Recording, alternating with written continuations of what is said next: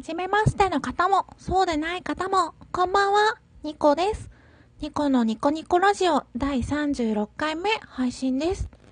6月25日月曜日の夜、皆様いかがお過ごしですか？今日はすっごく暑くて、真夏日かと思いました。えっ、と、帰って速攻でアイス食べて、今ですね、あの、ミニトマトをつまみに、あの、缶チューハイ飲んで、ちょっとほろ酔い気分で、あの、録音しています。えっ、と、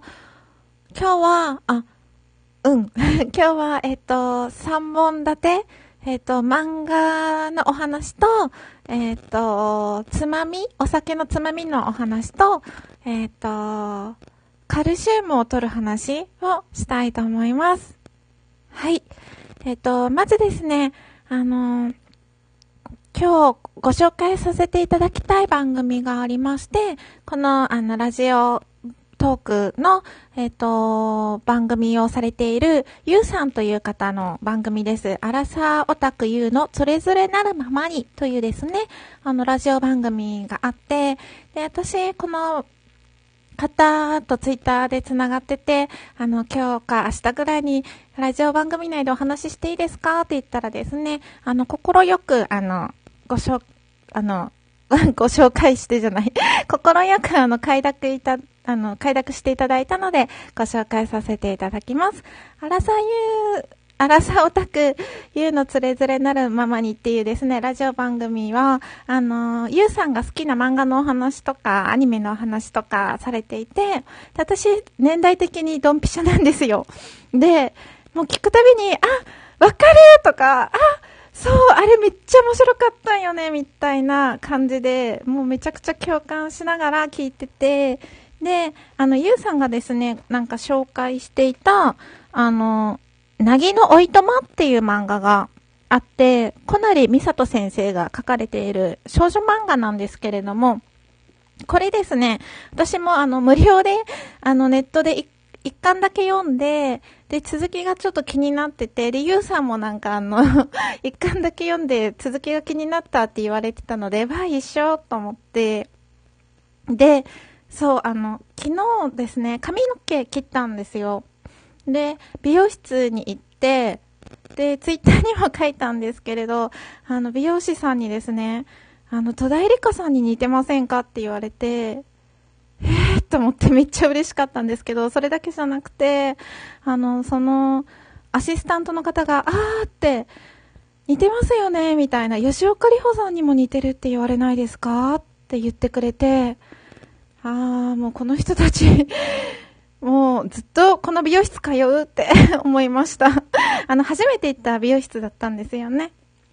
で、ちょっと緊張してドキドキしてたんですけれども、そんな風に言っていただいて嬉しくて、ツイッターにも書いたんですけど、その嬉しすぎて、あの、嬉しさがこう、こぼれ落ちてく体の中から。なので、ラジオトークでも話してしまえと思って話しました。話がそれました。それで、美容室の帰りに、あの、ツタヤに行って、寄ったら、あの、なぎのおいとまっていう漫画が、あの、2巻とか3巻とか続きがですね、レンタルのコーナーに置いてあって、あーってこれ、ゆうさんが話してたやつだと思ってですね、あのあ、私も一巻だけ読んで気になってたし、えっと、借りてみようかなと思って、あの、借りて読んだらめちゃくちゃ面白くて、この、なぎのおいとまっていう漫画は、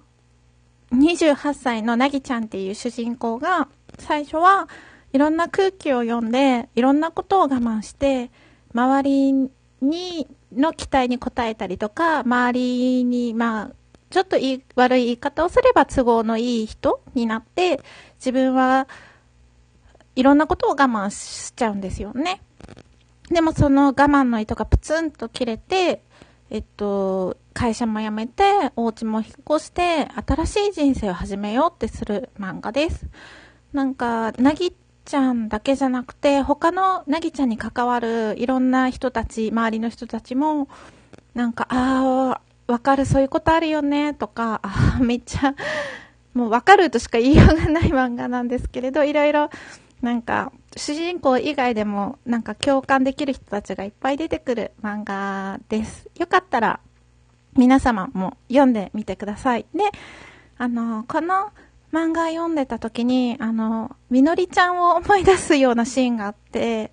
で、みのりちゃんにすぐ連絡して、あの、なんかこ、あの、写メ、写メ撮ってですね、このページ、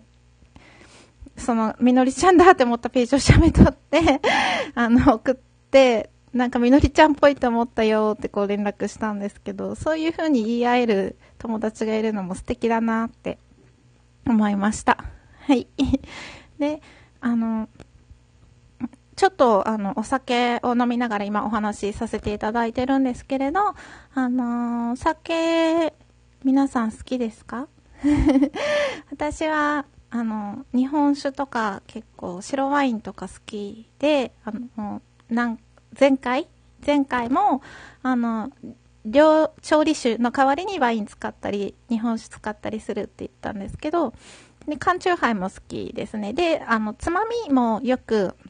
作るというか、作るほどでもないんですけれども、自分で準備することが多くて、まあ、多いのは、あの、お刺身とかですね、切るだけなので、切るだけ。あと、アボカドとかも切るだけ のやつ、タコとかも切るだけだし、あと、すごく簡単にできる、あの、チーズのおつまみがあって、多分、テレビ番組でなんか紹介されたことがあるやつだから知ってる方も多いと思うんですけれども、あの、とろけるチーズ、あの、パンの上に乗せる、あの、四角いやつ。四角くなくてもいいです。あの、パラパラって細かくなってるとろけるチーズでもいいんですけれども、えっ、ー、と、電子レンジに、あの、クッキングシートを引いて、あの、丸豚の、丸豚 蓋じゃないけど、丸台、台の、あの、上にクッキングシートを引いて、で、それをそのままチーズをパラパラってクッキングシートの上に乗せて、で、まあ、あの、四角い、あの、とろけるチーズだったら、それを1枚、その、1枚とか半分に切、半分に切ってもいいですし、1枚でもいいですし、あの、切って、乗せて、電子レンジで1分ぐらい温めるんですよ。そしたら、あの、電子レンジの仕組みって、あの、食べ物の水分を飛ばして熱量を加えるっていう仕組みになってるので、食べ物の水分が飛ぶんですよね、バーって。なので、チーズの水分が飛んで、なんだろうな、チーズスナック風になるんです。すっごくお手軽で美味しいおつまみなのでおすすめです。で、飲まない方も美味しく食べれると思うので、もしよかったら、あの、お試しください。はい。で、えっと、そう、カルシウムを取る話。最近ですね、暑いし、ちょっとなんか、月末って忙しいんですよ。で、イライラすることも多くて、あの、カルシウム足りないと思って、シラスを買いました、最近。で、シラス、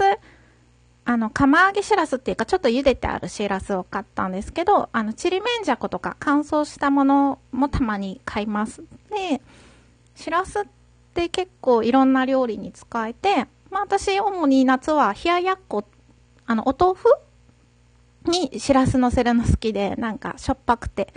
で、あの、お豆腐の上にしらす乗せて、鰹節乗せて、お醤油で食べたり。あと、あの、しらすトーストって知ってますか？よく鎌倉の方とか食べられるのかな？なんかあの、私の好きな漫画で、えっと、海町ダイアリーですね。あの、是枝監督が映画化されたやつの原作というのか、うんですね。海町ダイアリーという漫画があって、その作品の中にもシラストーストって出てくるんですけれども、あの、食パンの上に、あの、シラスを乗せて、で、私、あの、韓国海苔、あの、乗せて、その上にパラパラっと乗せて、焼いて食べてるんですけど、結構、美味しいです。あと、パスタにしても美味しいですね。あの、シラスのパスタ。えっと、普通にパスタ、麺を茹でて、で、えっと、オリーブオイルで、と、しらすと鷹の爪と、で、味付けする。あと、まあ、ハーブソルトとかでもいいですし、美味しいです。こんな感じで、あの、しらすカルシウム多いと思ってるので、魚だし、あの、まあ、ほとんど冷ややっこで食べることが多いんですけれど、そういうふうにいろいろ余ったらですね、活用しています。皆さんも、あの、もしよかったらやってみてください。結構美味しいし、カルシウムも取れるので、あの、ちょっと最近カルシウム不足だなーって思う方におすすめの、えっ、ー、と、レシピになっています。はい。では、ちょっと早いですけれど、この辺で終わりにしたいと思います。えっと、月曜日なので、皆様お仕事だったのでしょうか？今日お仕事だった方も、お休みだった方も、えっと、お疲れ様でした。ゆっくり休んでください。ではまた次回、バイバーイ。